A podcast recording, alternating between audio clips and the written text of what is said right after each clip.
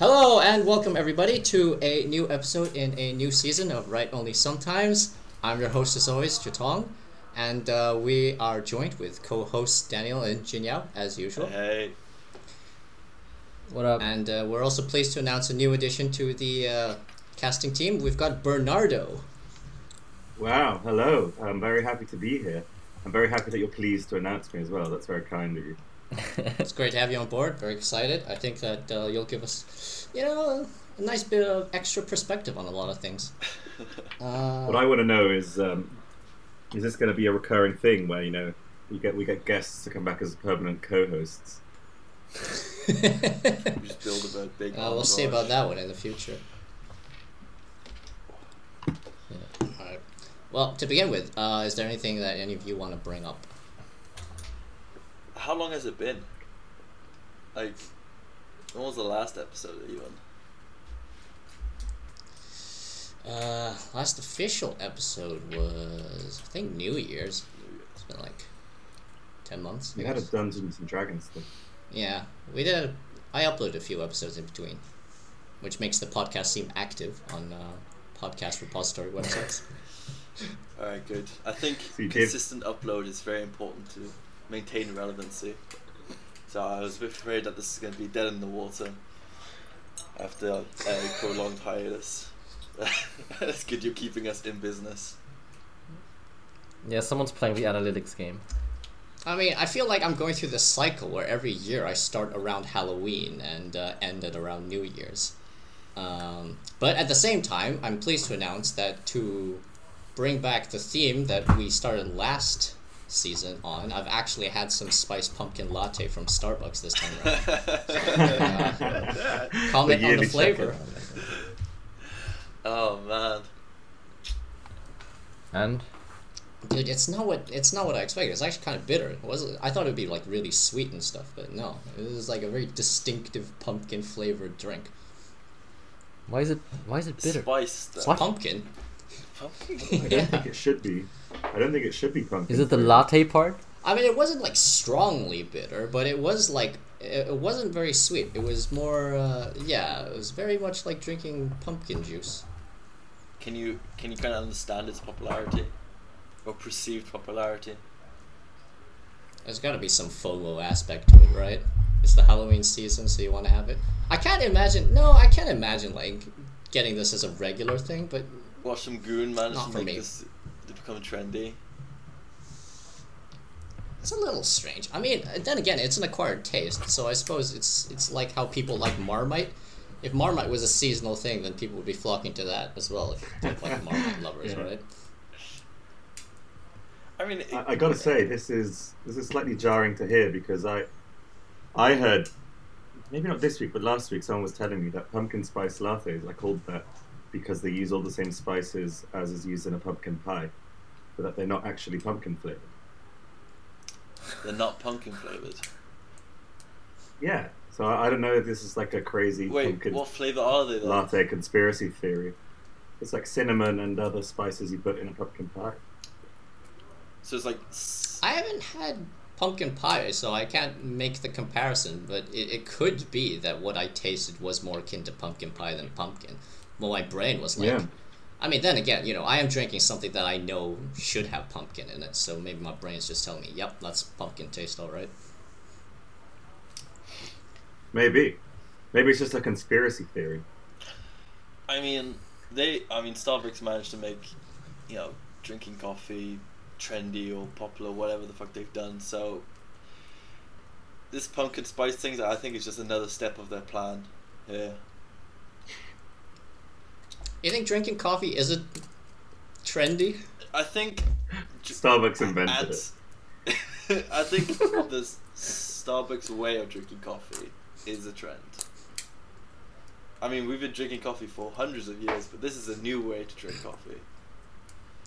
Do you know the only other like historical know-how of coffee that I know of? You know when like King James tried to ban coffee, Did he? the consumption of coffee. Yeah, uh, Stuart King James. Don't know which number, but uh, Because he wanted to take over the news uh, thingy? No, because he thought that he thought it it was was like- unhealthy. It was the one that was like really hated like smoking and thought like like drinking coffee was another thing that was majorly unhealthy to everyone. But it was so popular that like absolutely nobody listened to his ban of the thing. And so he had to like sort of sheepishly go, "Oh, actually, you know, in my grand benevolence, I'll actually allow you guys to enjoy coffee." What a, what a graceful ruler. I mean, from that story, you'd think that coffee has been pretty popular throughout history. Trendy. Yeah, I, I, I know in, uh, I think I was in, in Vienna, and they, they do coffee slightly differently than they do it in Italy, because their coffee tradition comes from Ottoman invasion of Europe, as opposed to, I guess, the like Neapolitan coffee tradition, which would come more from like Arabs in the Mediterranean. So like, there's there's also like parallel coffee traditions that that sort of meet at borders to completely different roots. It's uh, yeah, more than hundreds of years, I'd say but it, it's cool. Like you know, you you drink your you drink your cup of coffee, and the the bitter flavors is uh, you're sharing the same sensory experience as somebody a thousand years ago. There's not a lot of things like that nowadays. Um, you say bitter flavor, but uh, I watched a documentary on coffee, and in like some areas, I think it was like uh, areas in Arabia, areas in the Middle East, they were they were going through their process of making coffee, and the guy was like, "Yeah, then we put uh, you know enough sugar in it," and then he heaps like five spoonfuls of sugar into the cup. I've had um, Probably not a lot of bitterness there. I've had Turkish coffee before as well, and that was that was very bitter. yeah, I, I'm not gonna say I was a big fan of it, but uh, I had a Turkish roommate and his mother came to visit. This was in Amsterdam, and uh, we were sitting in the kitchen, and she uh, she could do uh, she would do fortune tellings with the coffee grounds at the bottom. I don't know if you guys are. Wow.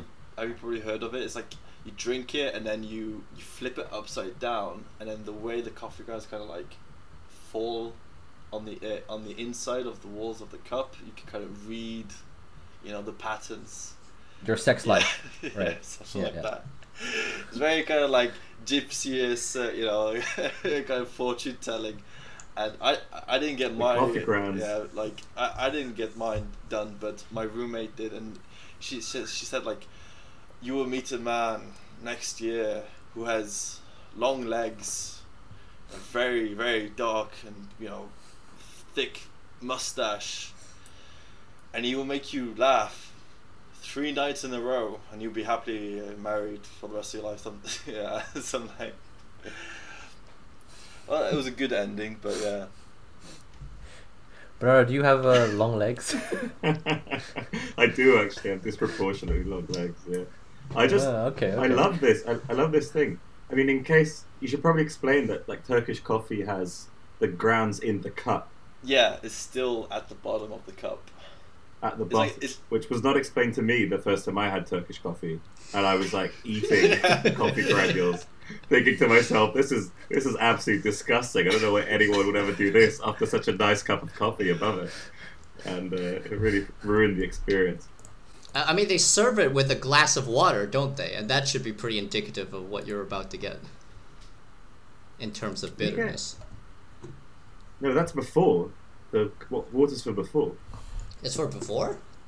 It's to clear your palate. It's like the ginger in uh, It's for after, so you get the grains off of your tongue. No, no, no. Because uh, Italians serve with a glass of water as well. Because you cleanse your palate, then you have the shot of espresso, say, in my culture, and then you go through your entire day with the nice, sweet bitterness of coffee in your mouth. Ah. I wish someone told me that. Whatever.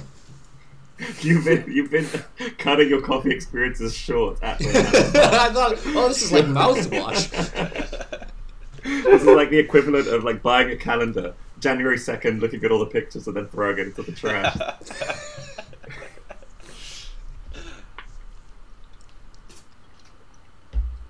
yeah, I liked all the different uh, traditions when it comes to coffee.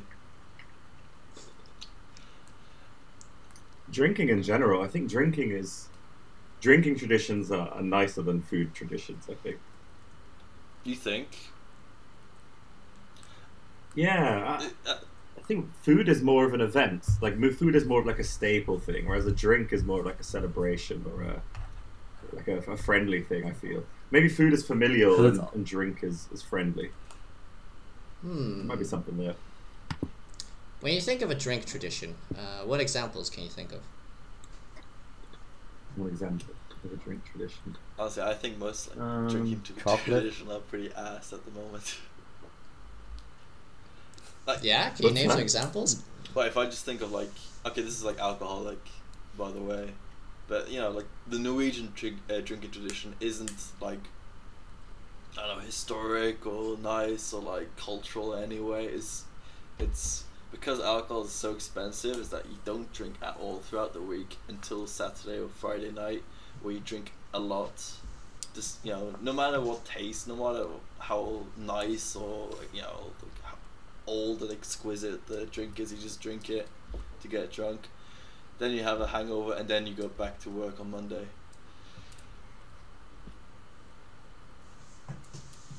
See, I was thinking more of say the the the role of tea in current British society, which is it's it's it's the excuse to, to keep your guest in a little bit more. You know, it's the extra ten minutes with your with the friend of, oh, you know, I'll just brew you a cup of tea. Um, that this, that was quite new to me, and I, I quite like that. And I think coffee serves that same role in in Italian uh, culture at the very least.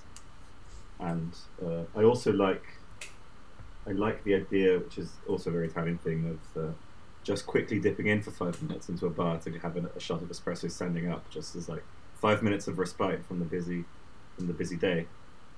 Um, yeah, I guess tea and coffee are the main, the main ones in Europe, but I think that's what I was thinking about. Oh, is that like a thing? To have espresso in a, as a pick me up from a bar?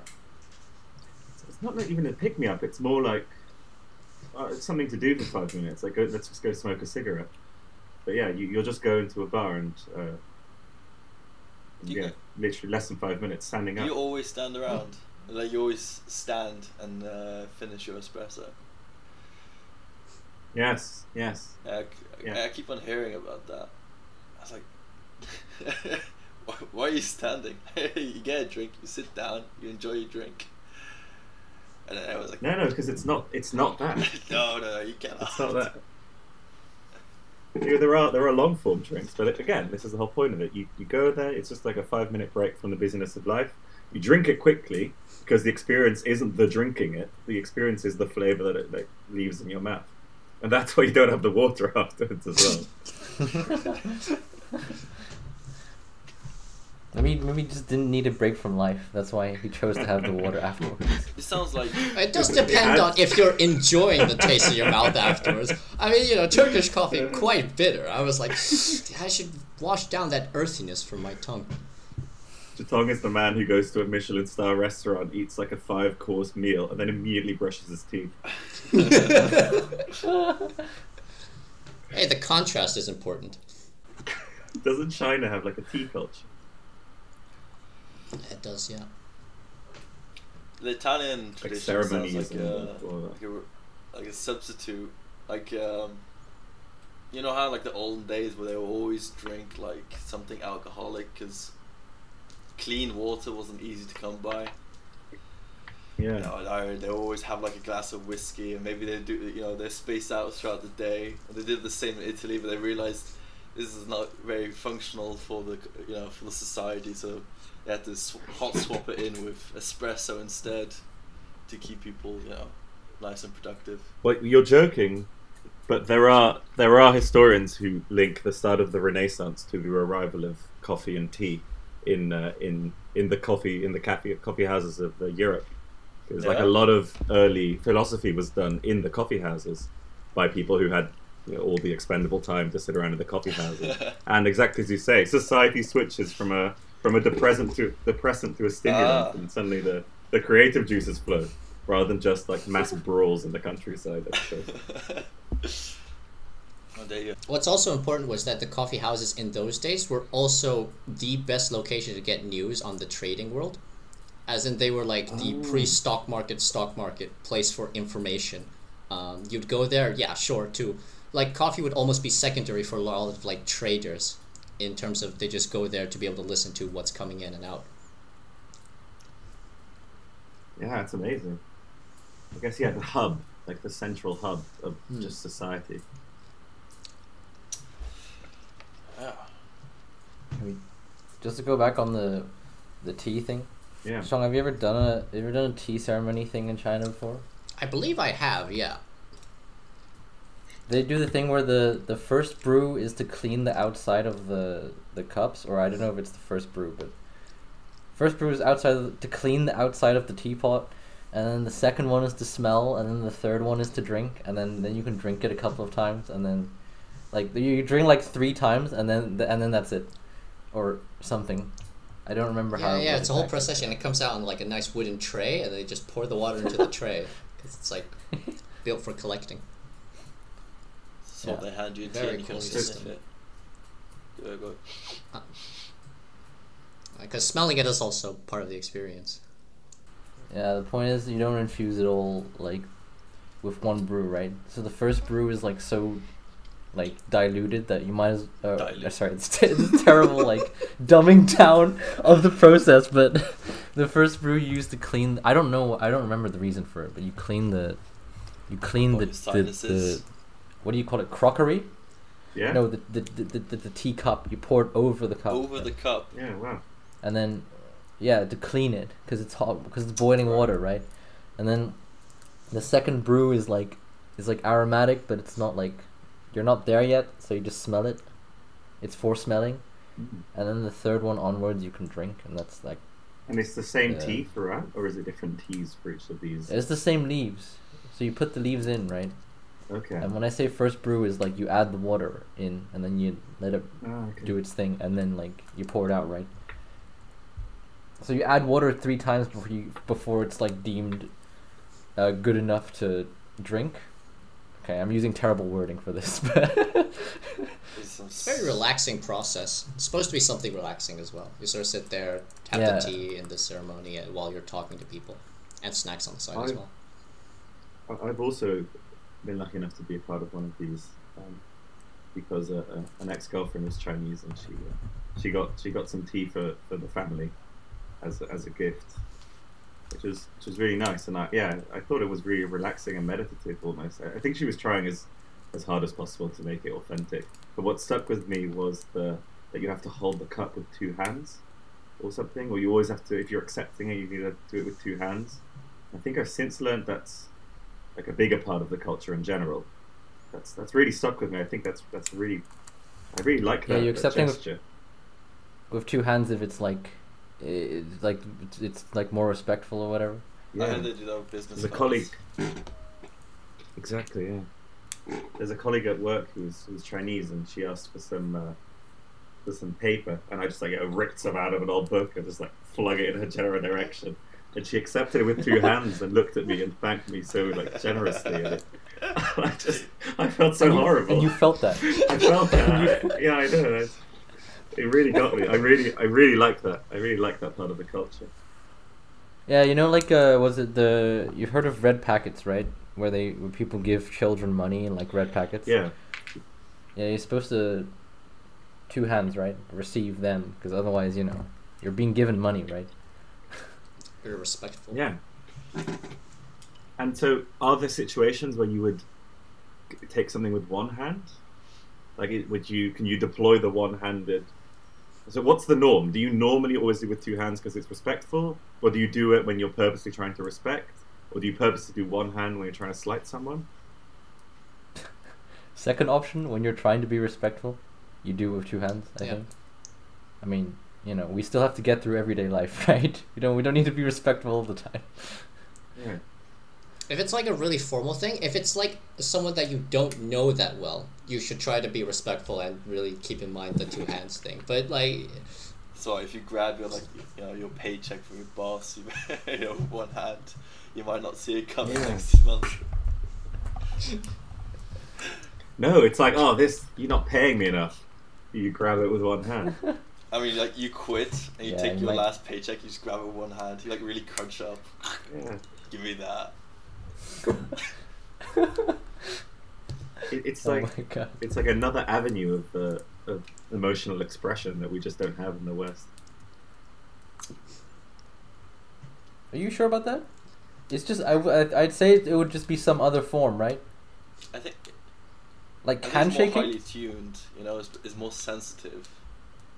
If, if we're gonna receive something Yeah. inappropriately, we, you know, we, well, we'll do it differently. We'll grab it harder, you know, be a bit more violent, I guess. Yeah, there's no cere- there's no like ceremonial sort of custom around handing over objects.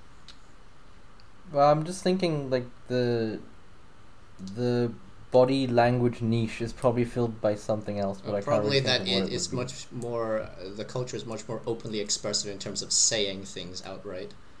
Uh, not sure if I could say that, but you know, like it's much easier to like be thankful or be angry or stuff like that, rather than hiding it within like some veiled uh, gestures within Western culture. Interesting. Would, would Uh, you say Go on. would you say there's uh, I guess we're talking about China. Would you say Chinese culture is, is a lot about sort of you said veiled, you know, not being direct with things or like showing things in perhaps uh, s- I don't know how to way. explain myself here. Yeah, indirectly showing your intentions or saying not saying things, you know, on the nose. It should only be direct when you're drinking and eating.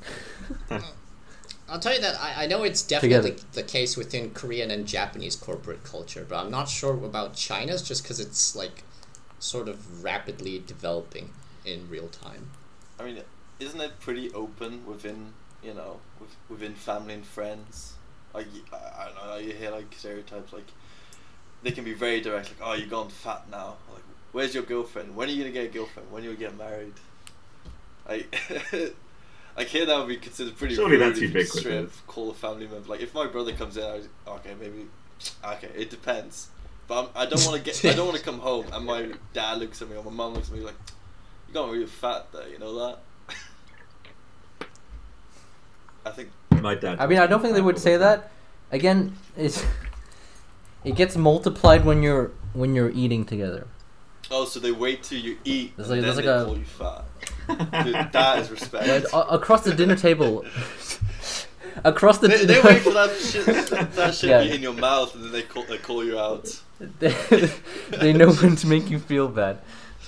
No, it's just across the dinner table. All is like all is equal. It's like it's like the it's like the you know the the sauna culture from like Finland, right? Oh, When you're in the sauna, every man is equal. It's it's in China. It's across the dinner table. Every every every man is equal. In the sauna, you're naked, right? That that's the great equalizer. Yeah, yeah. yeah. That's the equalizer. Yeah. Ugh. Speaking of saunas, have you guys ever tried one of those like Finnish or I don't know if it's Finnish or it's like Estonian like sauna traditions where they it's like it, you know they, they like ramp up the heat and they splash a lot of like um, not flavored water but I don't know they have like mint or something and they splash it around so you know it steams everywhere and yeah oh, mint. Yeah, then- yeah. Oh my god. then they get a towel and they, they spin it so it, it you know you get like air blasted with minted boiling air and you get like you know of oh course you get really lightheaded and everyone's there and I don't know some people really enjoy it I just thought like holy okay I'm gonna I'm gonna pass out here it was a very strange assault on my senses Yeah, when you said mint, I, I, I, I like I recoiled a bit in my head, so I forgot. I think I probably Sounds did like it. way the shock your system.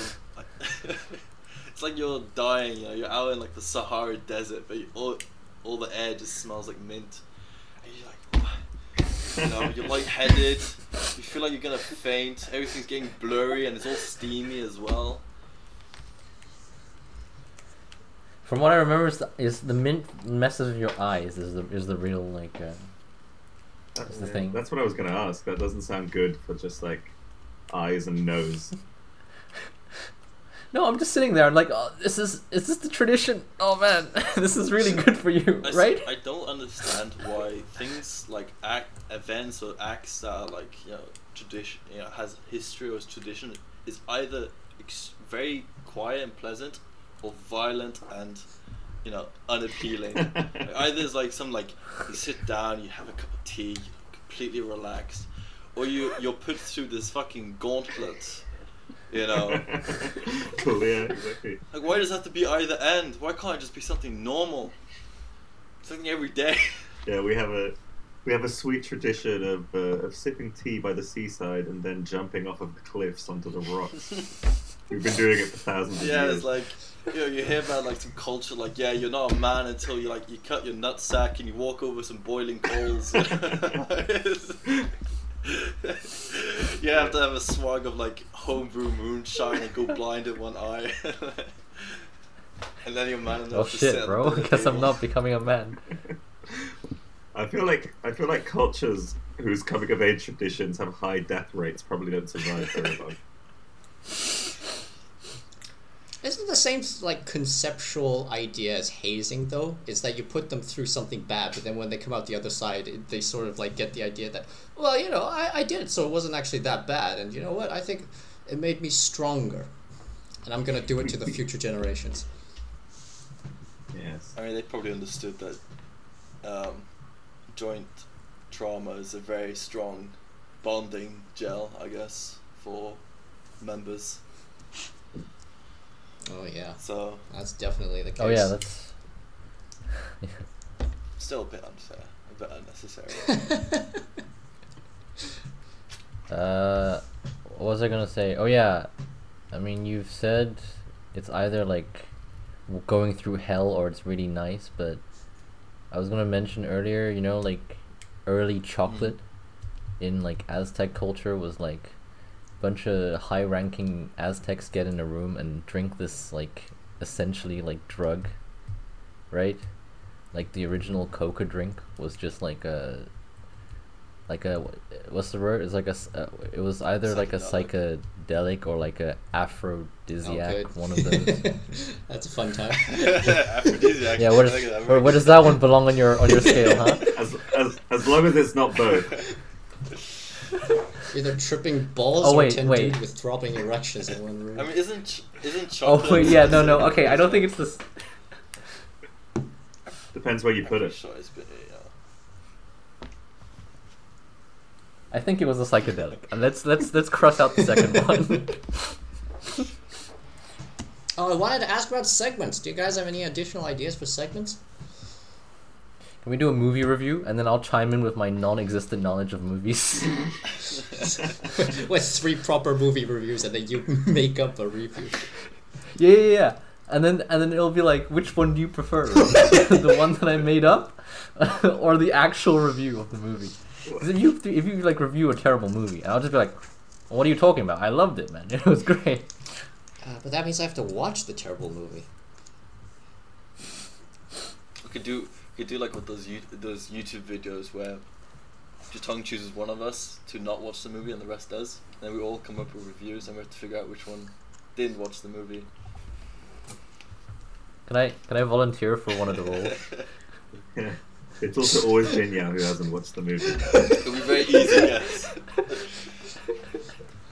I think it'll be the wild card. Even if he has watched the movie, he makes it sound like he hasn't watched the movie. what do you mean? Uh, That's alright. We don't have to have new segments. I was just curious. I can come up with like a weird question per week. I can Sure, try to do we'll that. do Janelle's weird question corner for you. That sounds that sounds like fun. I've been trying out uh, health gimmicks. Those uh, do this for ten minutes and it'll like completely change your life things on YouTube to see how they actually go. Oh yeah. Uh, last th- last month I uh, did ten minutes to improve your posture, and uh, Has your posture Dude, improved? I don't know how to say this, but like I've actually grown one centimeter since doing that. So I, I suspect that my posture was absolutely horrific beforehand, and that What? doing these exercises has actually helped uh, to tangible benefit. A centimeter. Yeah, I grew a centimeter, like actually a centimeter. Like it was noticeable. You sure it just isn't your hair? But- You know, you, you, you look freshly shaven when you first measured. No, no, I I was meeting my family members and they were like, "Did did you grow?" I was like, "No, no way." And then we actually measured, and I actually grew one centimeter. So This is what's crazy to me. So it's you're not saying when you stand tall with correct posture you're a centimeter taller.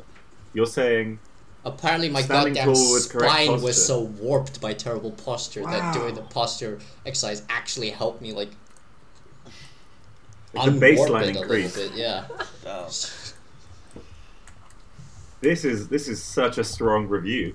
yeah, if you have bad posture, which I think a lot of people will if they sit around on uh, looking at computers all day, uh, try doing some easy posture exercises. It'll change your life, actually. Weirdly enough. What, what, Like how we're all standing here, flexing our back. yeah, nice.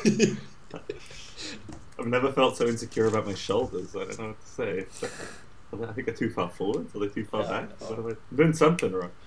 So what are these exercises then? What what do you what do you do? Like stand with your back to the wall or Uh, just if you go on YouTube and you search for like ten minute exercise to cr- improve your posture, there's actually just like videos of them going through the exercise sets, and they're usually just exercises working on like your shoulders and your like lower back muscles, which is apparently the main targeted areas that you won't get a lot of exercise for. Yeah, that makes Yeah. sense. to So me. it's like it is shocking that there's an actual like tangible benefit after one month though. So uh, I'll give this one a, like thumbs up, pretty good. That's exactly what my mom's been telling me to do for the last half Oh, year. really?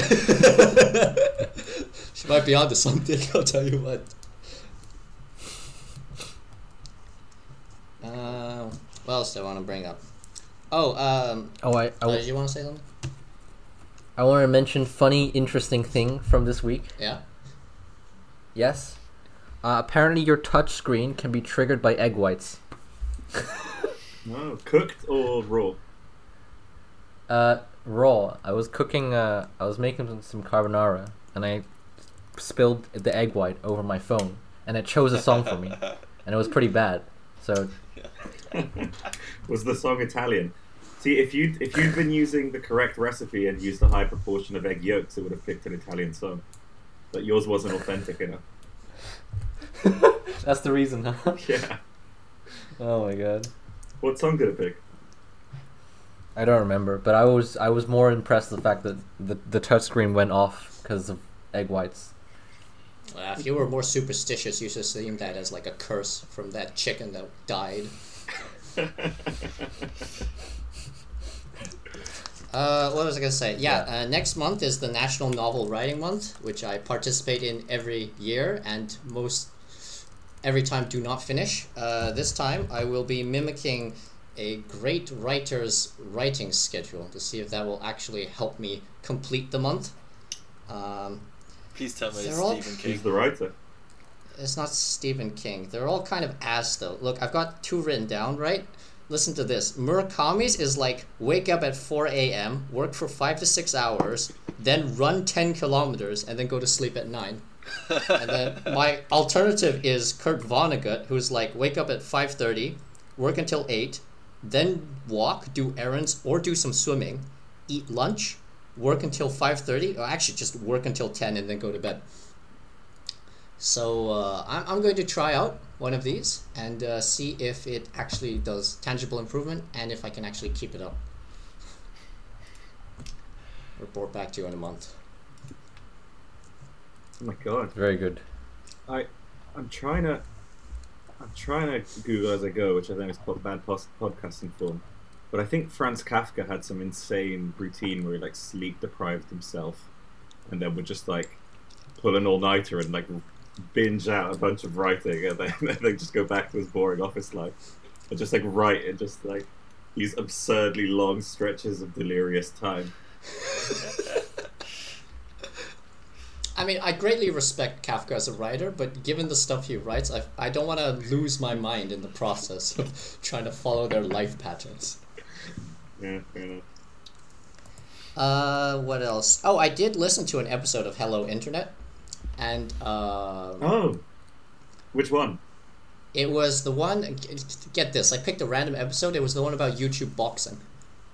It was when uh, KSI and Logan Paul were duking it out, and they were talking about that, but more specifically about how uh, one of them wanted to call in as the BBC was commenting on the boxing match and complain about how they were getting stuff wrong. Oh wow, wow! I don't actually remember that one. I, I, I thought I would know almost all of them, but I guess I'm I guess I'm a fake fan. I mean, I see what you mean with the chimes now, but their episodes are like two hours long, so it makes more Yeah. sense that they've like stitched it together more. The other thing that kind of shocked me was uh, they had like they had a sponsorship in the middle of it for like an air purifier. Um, and given that it's like a sciencey based podcast, you, I, I was immediately like, oh, this seems reputable. I kind of want to own it.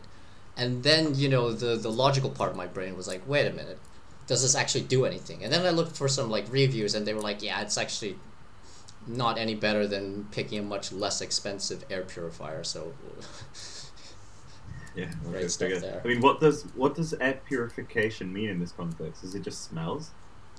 Uh, no, this one was oh my god, what was it? It's the molecule air purifier, and it's like not a traditional, not the traditional method. So it's like also getting rid of like allergen particulates and uh, some other stuff. I don't remember the exact.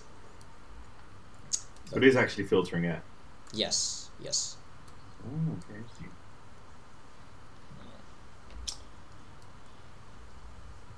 Um, I um. yeah. I had something. go ahead. I said I'd keep a list. Uh, I, I was half joking about Kanye West. I don't think that would be good to talk about in this podcast at all, given that I know nothing about about the man, and I don't know I don't know how much uh, what the overlap is uh, with intended audience and, and Kanye West performers. But relatively recently, I was shocked to read. I don't know if you guys saw this. That Miniclip was shutting down. Were you guys? Oh yeah, Did this uh, this Oh. pass through your radar? This is news yeah. Oh my god. Yeah, so it was. I think Miniclip was gonna shut down. There was a big, you know, a big media storm about it, and then a few, like a week later, so a few days ago, they released a statement saying they're not actually shutting down, and their games will still be there. They're just like doing a hard pivot onto the mobile market. Mm. And um, what it got me thinking about was like the the great era of flash games that we grew up with. Like I, immediately, like when I heard Miniclip was shutting down, my brain went to like, I made a list. You know, the world's hardest game, Impossible Quiz, Raft Wars, Oh my god. Yeah, Portal Flash game. Oh my version. god. Happy Wheels, QWOP, Oh. Fancy Pants Adventure. Like the, my childhood was just dominated by trying to get thirty minutes on the on either the school or the house computer to play some. I love Portal Flash version. I really like that one. And uh, I think that era ended, and I'm not too sure why. I don't know. I just thought it was. Oh, Yeah. What are your thoughts? Of They stopped uh, supporting Flash, the actual all, thing. all the major web browsers stopped supporting Flash. Um, Yeah, uh, it was like a year ago, I think. I think. I would I would trace it back to Steve Jobs, honestly. Just how big of an influence he has in the, the tech scene. This guy. But, no, but one of the main things, one of the things that set iPhone apart from um, from Android, its main competitor, was the fact that Steve Jobs absolutely refused to put Adobe Flash onto it, whilst Android was like, yeah, yeah, we'll have Flash, with his main reasoning being that it's just a performance hog, uh, and you know he didn't really see the point in having it included. Uh, later on, with the MacBook Air, it was an optional install, and th- this was like one of the new generations of the MacBook Airs, and it was like the first time that a laptop slash computer would not come with like Adobe Flash installed. The battery life without Flash was something absurd uh, for the laptop market. It was like 15, 16 hours, I'd say. But then with Flash install, it was like cut in half. Like you could still install Flash of your own volition on it afterwards, but you saw the battery life just go to hell when you did that. Wow. Can I just say, Jatong, you are so on the money because I, I was I was I was reading into this and I went down this rabbit hole. And in 2010, Steve Jobs wrote an essay and published an essay called "Thoughts on Flash," where he publicly said exactly what you're saying, and uh, and he also said it had poor security and uh, poor performance on mobile, I guess because of ma- battery issues, and yeah, people think that that killed it. So yeah, I don't, I don't know how you know that, but that's I'm very impressed. and also, actually, on the on the uh, end of life of Flash, so right now, not only do browsers not support it, but Adobe's official uh, Flash player since January 2021 is hard coded to not work. Like they put in a time bomb. In 2017, they announced they were they were discontinuing the product, and then they pushed software updates that would just check if the time is greater than January 2021. Uh, Flash will just not work anymore. and there's uh, the, there's a few exceptions, which is like I think some Chinese browsers, and then there's some like GitHub repositories that you could use to like hack Flash on and hack past this like this, this time check, which I thought was yeah I thought it's so bizarre, and I I kind of I kind of want to do it again. Like just the thought of not being able to play Raft Wars ever again is. Sad. I think I actually went back like a couple of times when I when Flash went down. I think some websites have done a good job at saving the actual game files.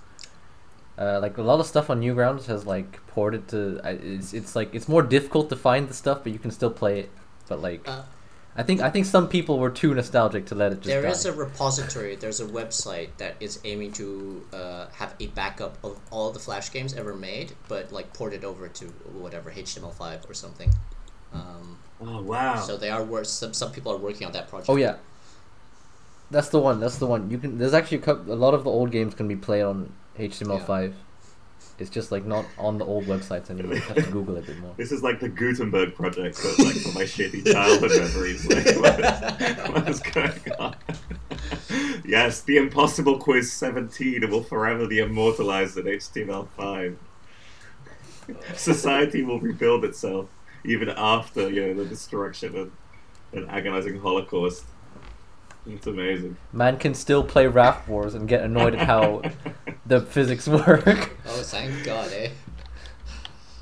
It's so weird that stuff in the tech world just changes and like can't disappear so easily. I think if we talk about Flappy Bird nowadays, like nobody in the new generation has any idea what that is anymore.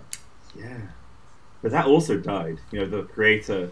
Well, that I mean, that also had a spectacular, defined endpoint, which I think a lot of cultural norms sort of fizzle out. But Flappy Bird was taken off um, because the well, I don't really remember, but the, I think the guy, the creator, He was got getting lots too of big personal all of a sudden. Or he didn't want to deal with it anymore, something like that. Yeah. Yeah. Yeah, that's quite rare for I've- cultural events to I have mean- defined endpoints. I don't know if it's too big. He just literally got sui- uh, suicide threats, death threats. Sorry. Oh, was Yeah. it that negative? I just thought like he was done. You know, he got so big.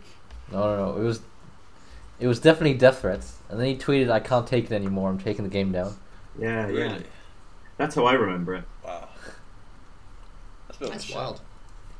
I remember like the immediate The other- aftermath is like people selling their you know, iPod Touch with the game still installed. you can get it off the App Store anymore. Yeah. Yeah, Yeah, I remember. It was it's just absolute mayhem. Well, it's funny But, you um, mentioned that iPod Touch. Any new listeners will not know what an iPod Touch is because iPods don't exist anymore. Man, now just you were just trying. Which is a funny, old. it's a funny knock-on effect because if you podcast as a name doesn't actually make sense to anybody that doesn't know what an iPod is. Which is another funny development of the tech world. In fairness, I think the existence of the iPod Touch didn't make sense to begin with. Because I, I, I had I had I didn't have the second generation. I think I had the third or fourth. And uh, you know, for Christmas, uh, everyone was just asking, "Why don't just get an iPhone? Just does the same thing, but then you don't have to carry with you know a shitty Nokia phone and the iPod Touch." It predated the iPhone. No, it didn't. Okay, maybe not the one. It- I, okay, maybe oh the. Re-. The iPod concept did because you also had like iPod Nanos and the iPod. Oh, okay. I was thinking of the iPod Touch with the actual Right. like touch screen, not the what do you call it? Uh, Uh, the iPod, like the nanos and Yeah, the nano shuffles and shuffles. the, Yes. the classic Yeah. ones. But but that's the thing. I think it seamlessly transitioned into the iPhone. Like I think the first iPhone was called like the iPhone three or something.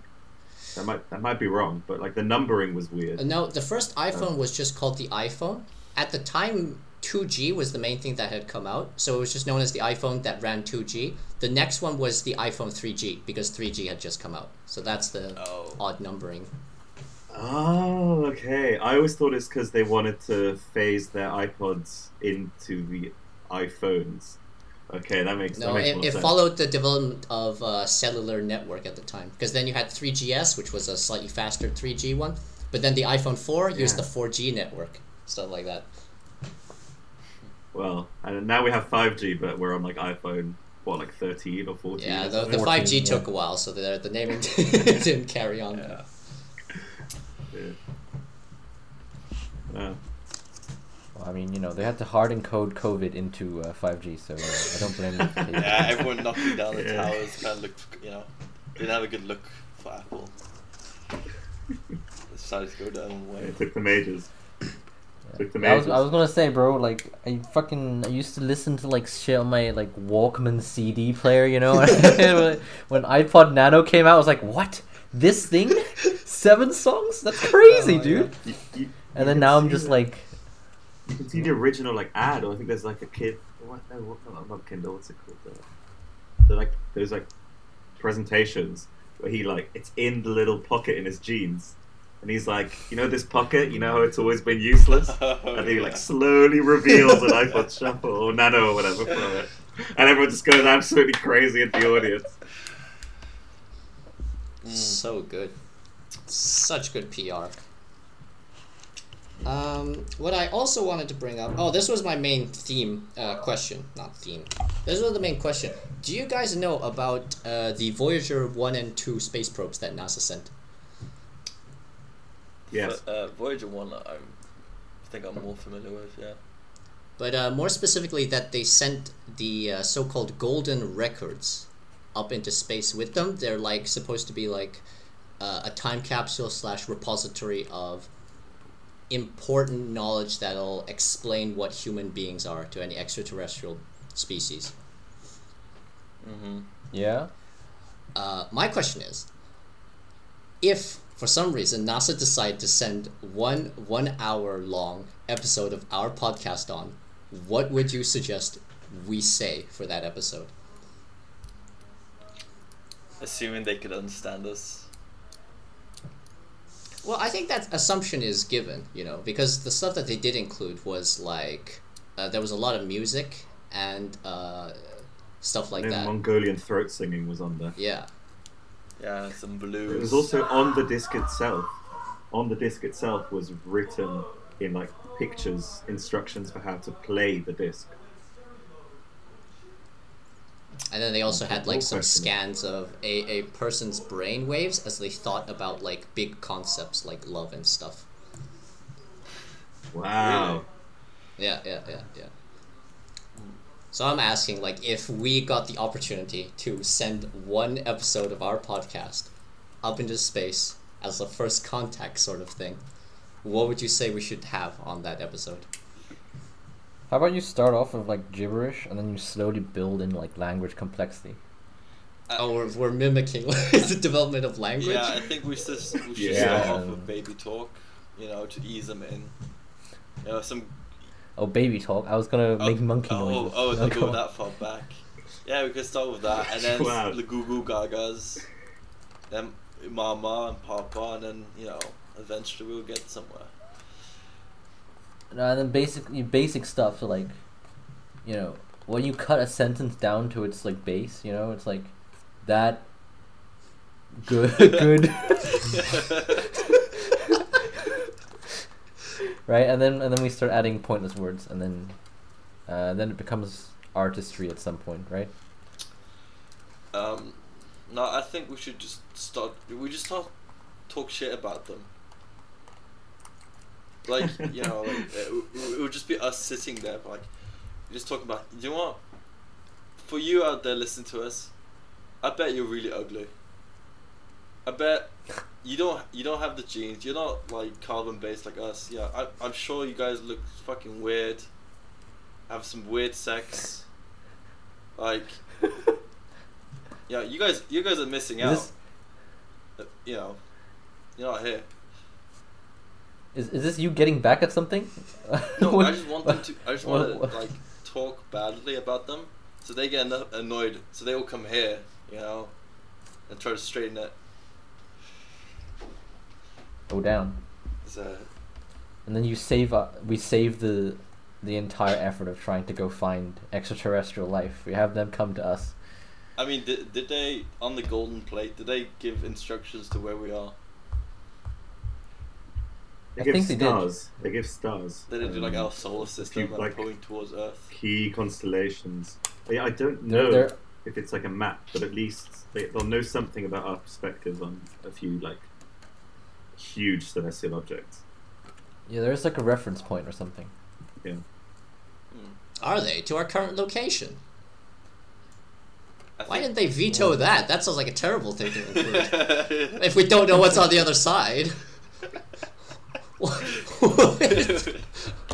Yeah. Also, our species responds poorly to radiation. Be in touch. We're waiting for you. Yeah.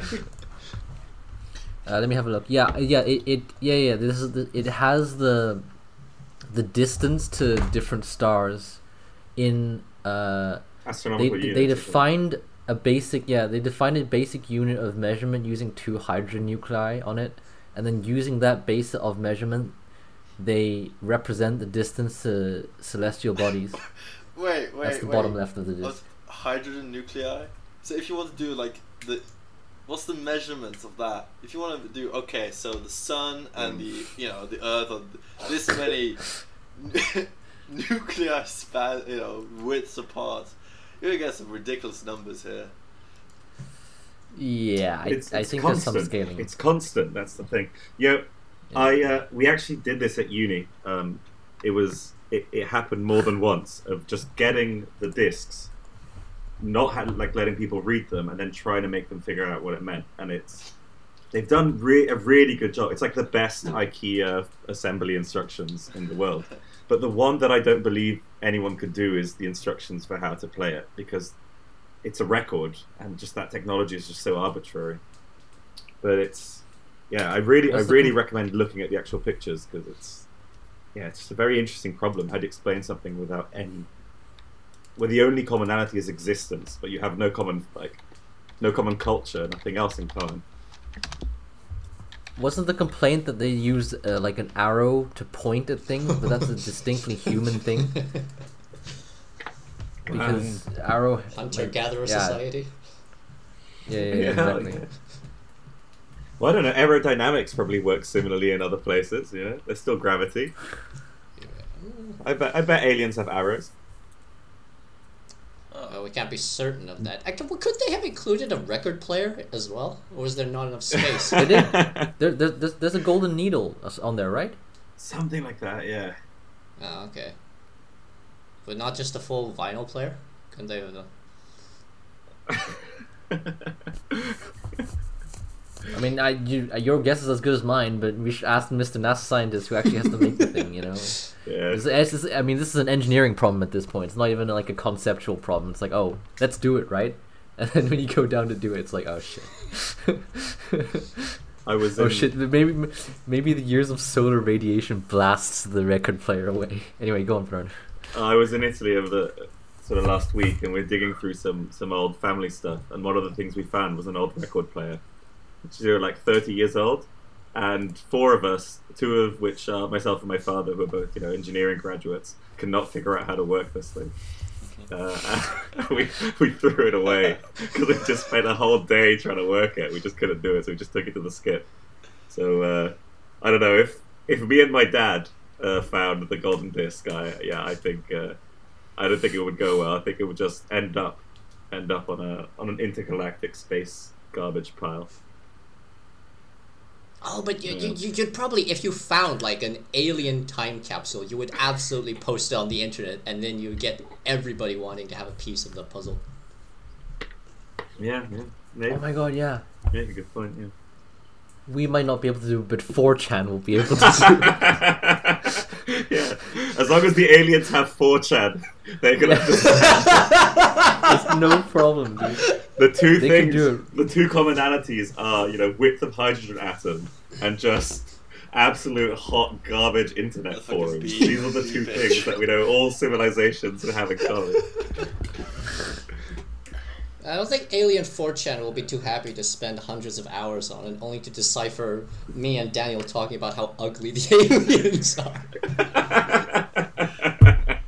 you're right. You're right. At least five minutes of Mongolian throat singing. That that has to be on there. We have to have a cliffhanger at the end as well.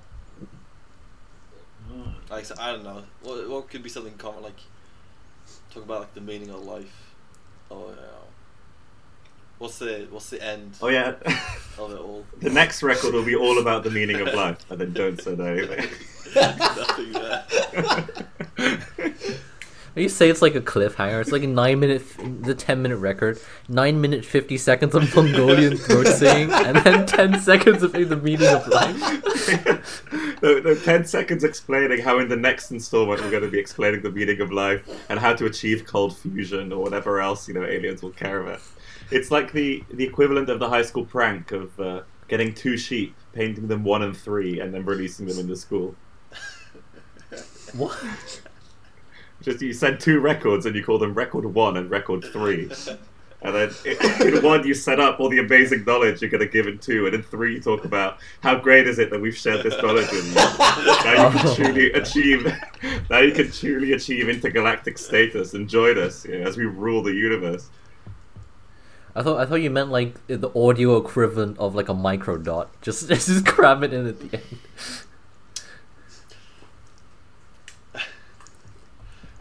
Yeah, I think that would be a pretty good recording to have to, to listen to. I'll tell you what, that NASA guy will be curling his nose up at what I submit, but uh, I'm sure the aliens will love it. Tell them we've reached like you know, a different plane of existence, and the next record tells you how, how to do it. Trying to include all the ways we could get to bait them into coming to Earth. Just tell them there are cat girls on Earth, and then you know, yeah yeah we'll bait the alien 4chan to come over. Ugh. I feel like you'd have to throw in some line there of like trying to reverse psychology them into bringing you like endless supplies of minerals. Like, oh, we're we're all really susceptible and allergic to platinum. Please, please don't come sending us shipments of millions and millions of tons of, of rare earth metals. no, but that would devalue them though. I don't right? devalue them. Already thinking about the economic. Yeah, we gotta, we gotta, we gotta be like, it's gotta be something that like we, we need like a lot of, but it wouldn't like be terrible if you devalued it, right? 'Cause If, you, if they come, somebody comes with like a planet's worth of platinum, no one cares. About Well, what about It's like, platinum? great, we can make no, great- No, it'll devalue it. Oh God! Oh no! we can make, we can make really good catalysts now, and that's it. Uh, kids on the street start saying like, "Dude, man, stop being so platinum, bro." Dude, that's that's totally platinum. Yeah, Oh, now we should no. tell them we're deathly allergic to um, what's a what's an what's a what's a like uh, is there an anti greenhouse gas? Anti greenhouse gas. Is there like a, is there like a is like a, like like an inverse operation of version of the C, of CFC? They have one of those. More ozone, I guess. Yeah, yeah, yeah. Ozone. Yeah, oh, dude, we're definitely alerted to ozone, man. So you're, So, you're oh. suggesting we record just like an hour long of Jinyao saying, "Oh God, I please hope no intergalactic aliens come and like fix the hole in our planet." That would be so uncomfortable if they came and Oh. stabilized the CO two levels and temperature rise. Oh, that would Oh, be so awkward. yeah. Oh man, please. What would I ever do if I? We're also assuming that this extraterrestrial species is like just a massive jackass. They get this random golden record spent from like a species God knows how far away. They listen to it. They're like, we want to, we need to ruin their lives. Just do whatever they say they don't want on this record. I don't care how much money we have to put into this. Write that down. Write that down. Yeah, yeah, really, what would happen is we make a record saying how much we we really like don't want platinum, and they arrive and just like delete all the platinum from our world. Expect to be thanked. You're welcome. we bring the solution. Oh, We have Oh. solved your platinum problem. We have also increased the CO2 level in your atmosphere to 97%. You're welcome, Earthlings. Thank you. I think someone didn't do the risk assessment on this one. I know who to blame if that ever happens. Look, I'm just saying, right? I'm just saying. It's like um, just just real quick. I haven't seen Justice League, but imagine if if if the bad if the guy from Justice Justice League, Steppenwolf, he showed up with a bunch of ozone, and he's like, "Whoa," and you know, you're going down, Earth, and then he proceeds to fix the hole in the the atmosphere, and it's like, oh, oh no, dude, right? I didn't know we were already starting with the movie reviews for movies we hadn't watched. I'm just mixing that in, yeah. Would he really be a villain though if he came and fixed the hole in our ozone layer? Well, in his mind, yeah, but you know, to us, it's oh, dude, ah, it would be the greatest heist ever. Maybe, uh, maybe you should make this the subject of your novel, Japan. What Steppenwolf coming to Earth with ozone? I just mean this, this idea of the, the intergalactic bait and switch.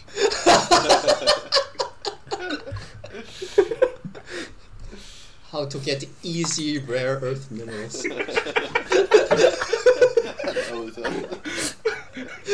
warning may result in and loss of like, a- Earth minerals.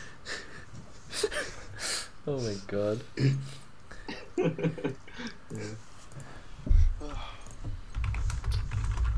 I mean, like to be honest, right? It's like, what? Like, what if they do that, right? It's like they leave, and we have a really big supply of platinum. It's like, all right, what what's next? what else do we need? Ah.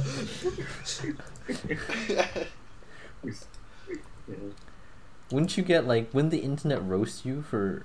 You could have asked for, and you could have baited them into bringing us anything. You could have, you could have solved world hunger, but you came with, yeah, but the, you asked them to come with an un- crazy supply of platinum.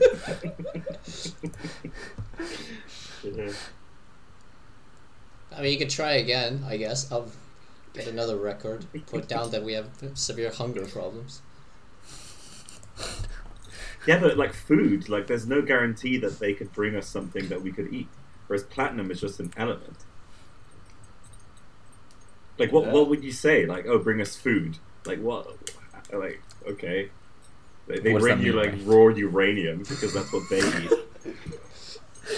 we're, we're back to square one.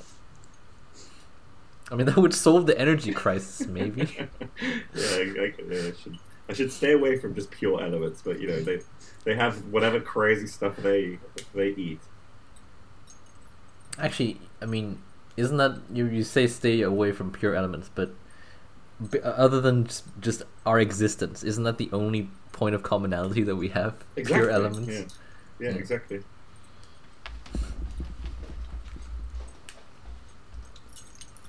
Maybe they can give us some, um, some, some coffee. I mean, I'm kind of hoping that these aliens are like, you know, they're kind of like us carbon based life forms that also breathe oxygen and eat food, which would simplify a lot of things in terms of us trying to get their stuff. Uh, Yeah, but like different animals can't eat human food. mm, that's true. Like dog will die if it eats chocolate. You can't eat like plant leaves, but a panda does. And we're functionally the same animal compared to compared to like a beetle. Is there So what chance do we have with with yeah with aliens? is there anything that we absolutely cannot eat that some animals can eat? What about raw meats? yeah, for sure. But y- Um, Hay? You can like Yeah, become yeah, accustomed to that, right? Raw meats. Can you actually? I think so, because there's some people that just eat raw meat. No, but there's things like if you eat dog liver, you die of like vitamin D overdose or something. But then some animals can eat that because their their systems can just like flush that stuff out. There's also um, there's also the opposite, right? I mean, you don't have to be human centric. Uh, I think even maybe stuff like caffeine and like spiciness is poison to insects, and we Yeah. we add it as flavoring. Mm, that's Um, true. How about Poisons. sulfur from geothermal vents? No, that, that's the answer to your thing, Vegetong. It's poisons. Poisons are things you can't eat.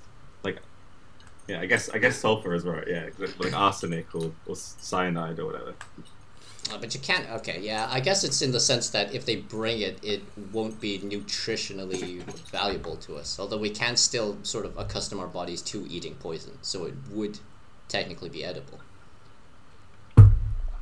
What about the opposite question of if aliens, if we received an intergalactic call for, hu- I guess I was about to say humanitarian aid, of existential aid, what what food what food do you think is the purest food? Like what food would you ship to them Oh, that you think was most that they'd most likely be able to consume? you gotta try rice or bread, right? But carb, that's complex. Oh, that's, That's true. that you, our bodies break that down into sugar, right? And sugar, Sugars? oils, Sugars? oils, fats. Mm. You just ship them lard, Just carbon. sweet, sweet oil. Like, like uh, are we are we are we reaching the conclusion that the best thing to send them is just a bunch of Big Macs? Ah, like, it's what's, spam. what's going on? I didn't want to say it, but you said it.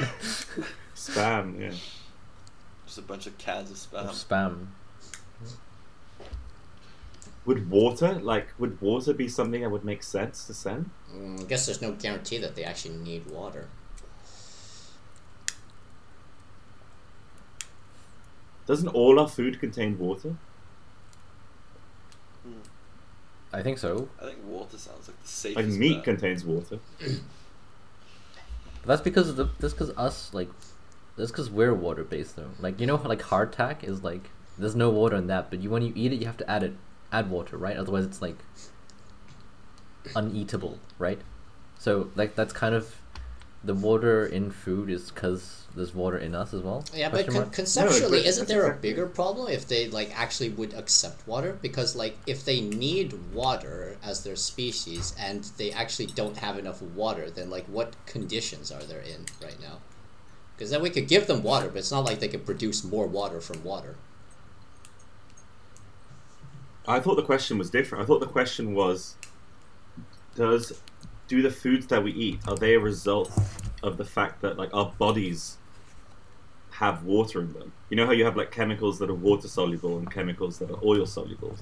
Like maybe they would need nutrients that would would dissolve in whatever liquid their life form is, is sort of based on if they are if they if their life does exist around like a liquid form of some kind of substance. Right.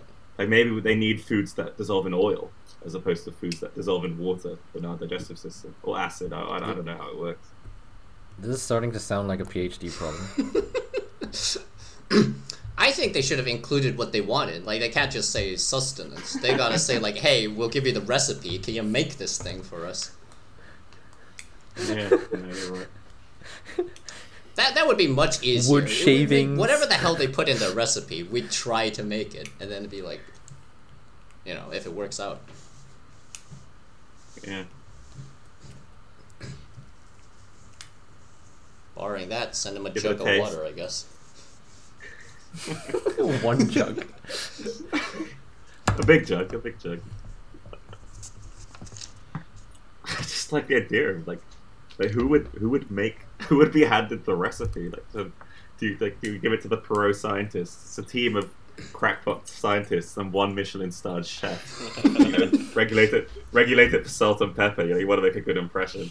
He dips his finger, licks it. It's good. Send it. Rings the bell.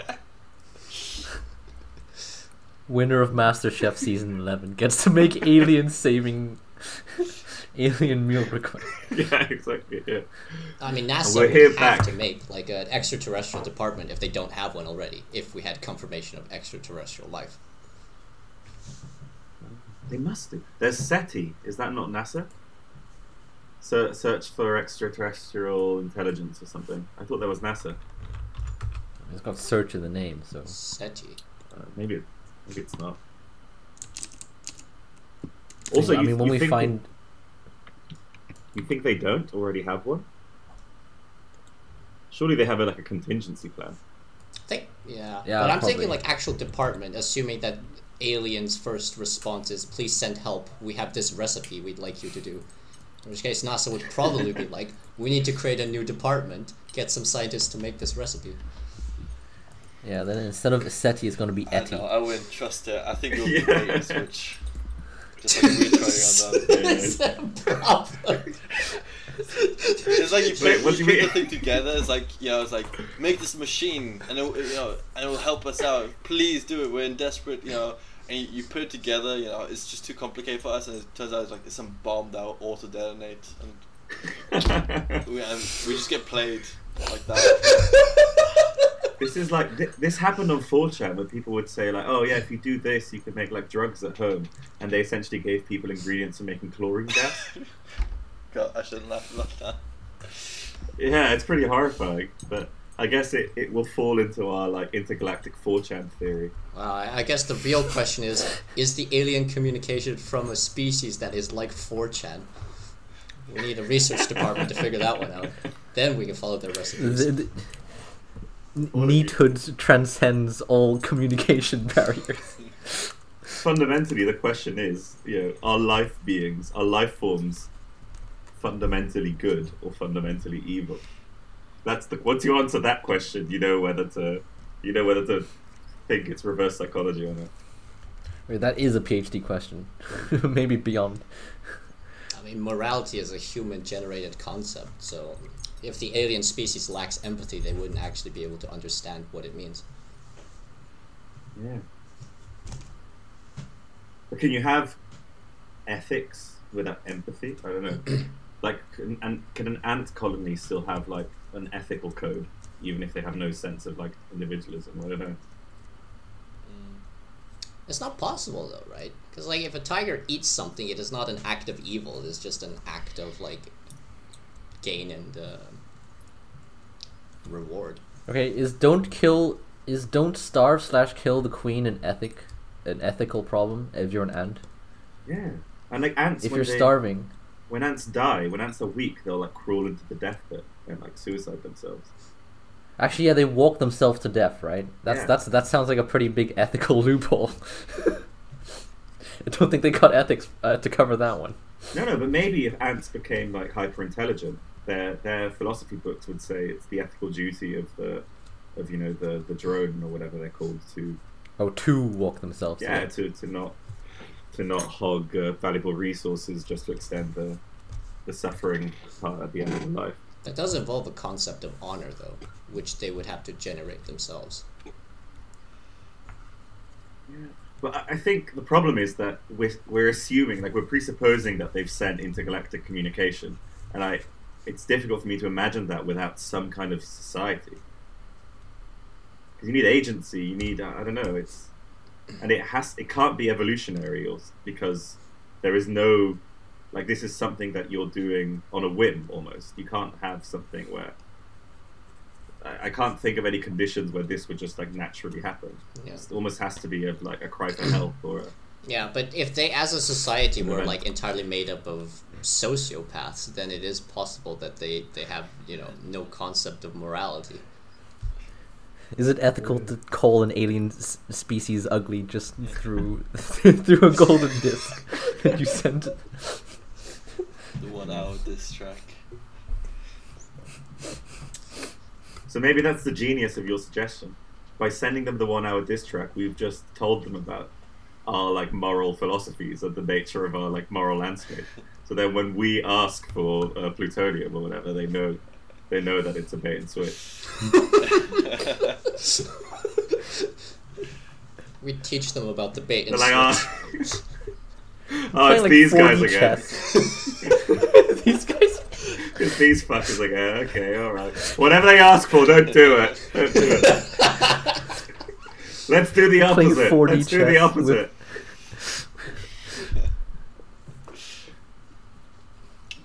Oh, would psychological tricks work on non-human minds? Hmm, So yeah. that's interesting. Do you think we would be like the cool species? Like, you know, in the future where many different, you know, we- we've had contact with many different ones. You know, we're all just, you know, there's all, there's big, you know, conference of for different species from all across the galaxy. Do you think we'd be cool? I mean, sci-fi definitely doesn't think so. Humans are consistently the most Yeah, boring we're always species the ones getting our ass in, in fantasy, in fantasy and sci-fi.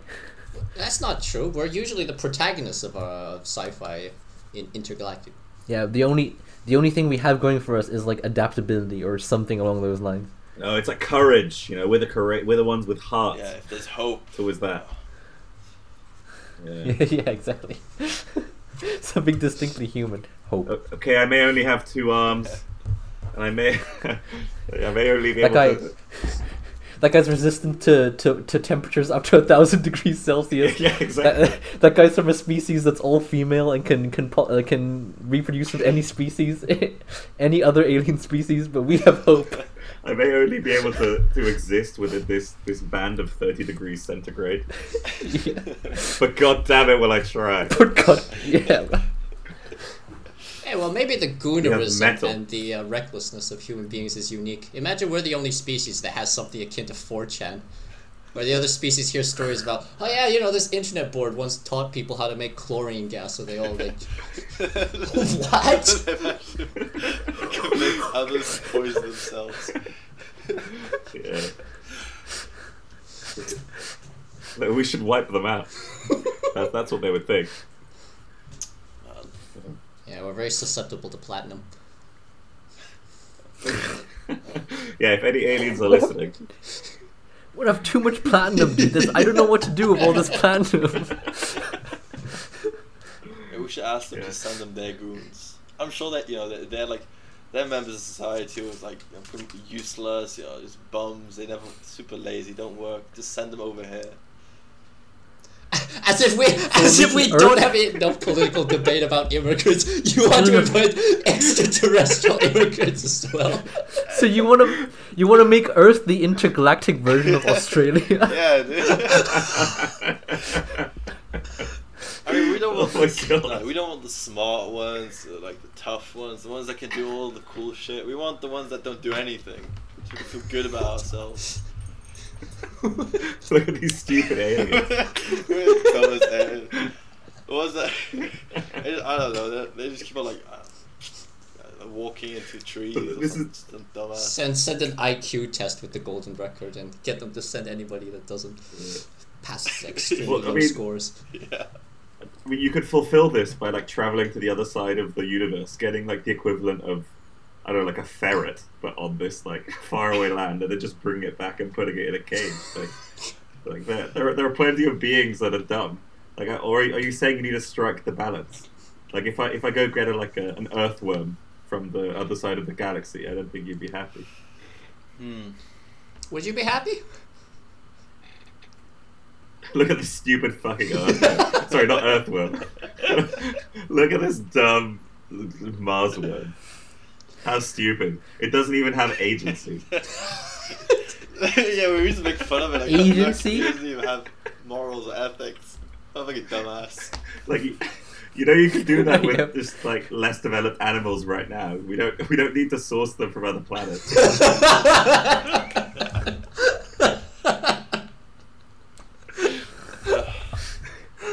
In fact, earthworms So are we- particularly dumb because if you stomp on the ground, they think it's raining and they all come up. yeah, what an and then you idiot. can point and laugh. Oh my god, yeah. Is this is this what you do when you go to the zoo? Look at this fucker. He doesn't. He can't even pass the mirror test. that's, yeah, that's what we do. We ask these fucking we get like into the you know the fucking zoo.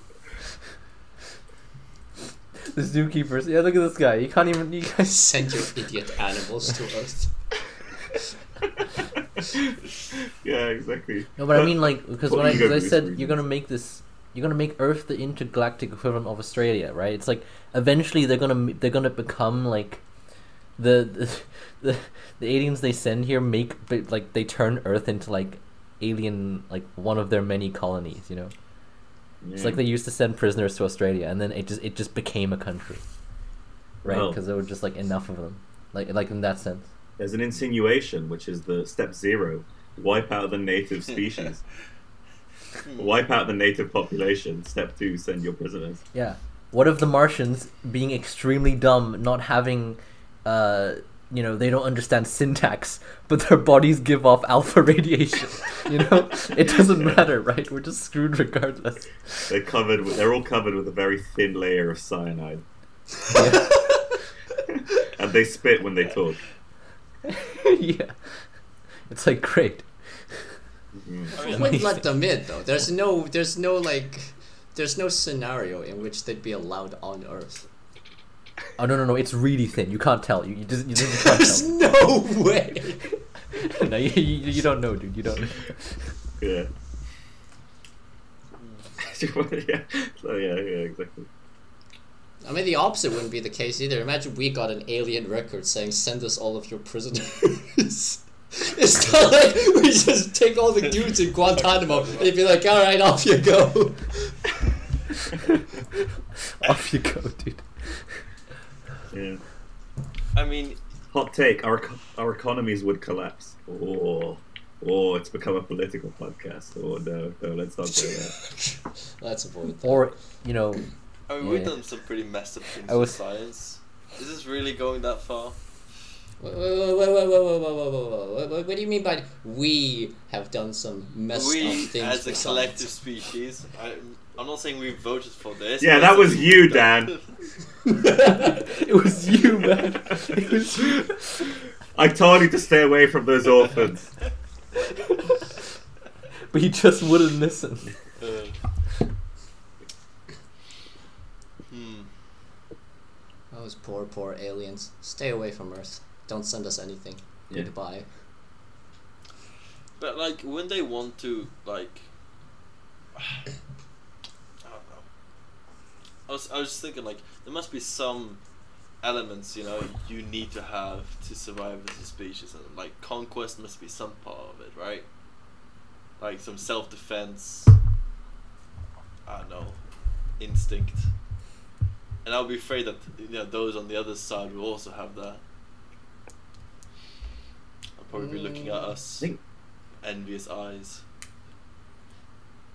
people who um, I think most people who spent most time thinking about this kind of stuff are, are physicists. So a lot of these, um, a lot of the, the literature, a lot of the theory on this topic is about energy consumption and about species who consume sort of planet level energy Mm. or beings who have harnessing a significant amount of the energy of their of their nearby star or nearby like galaxy. Oh, The, these are sort of the, ah. the way we define civilization scales. Ah, uh, oh, it's a dream, dude. Oh my god. Yeah. Keep talking. Keep talking, please. Oh, it's so beautiful. because you, yeah, you get you get things like people talking about Dyson spheres, and you want to Oh. harness all of the all of the energy from the sun, and but I, I So think they would, they would look I at us. I always liked They would go like, look at those losers. They're still burning rock from the earth. Yeah, we used to do exactly, yeah, planet level, yeah, well, yeah, something like that. Because I think I really like that as a way of because you know, energy is another thing Mm. that's co- like ev- everywhere, universal, I guess, or we have to assume. And so to, to be able to sustainably expand beyond your planet, you need to have an exoplanetary, a superplanetary source of energy. Like it's just like physically you can you can define it that way. We need to. We need to. We need to eventually become a, a planet harvesting species. This. This is the direction we're going in. Either that or eternal doom. This is. This is it, dude. So likely they would be, and therefore we should be afraid. This is the Fermi paradox of if this is true, because you take this to its logical conclusion, and therefore there must be just like intergalactic civilizations everywhere. But then why, when you look up, is there is there nothing? And there's a few theories. Or you can consider it. You What's can that? consider it like this.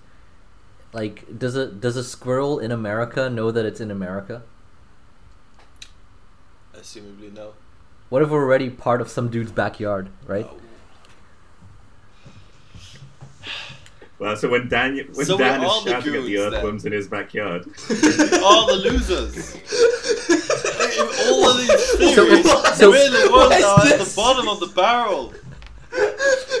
So if if the squirrel in your garden sent you a letter one day on a golden record saying that you were it would- ugly, It would be like, dude, if somebody like if they send us something, that could be like the equivalent of somebody stamping the ground. Just look at the worms, you know, go up.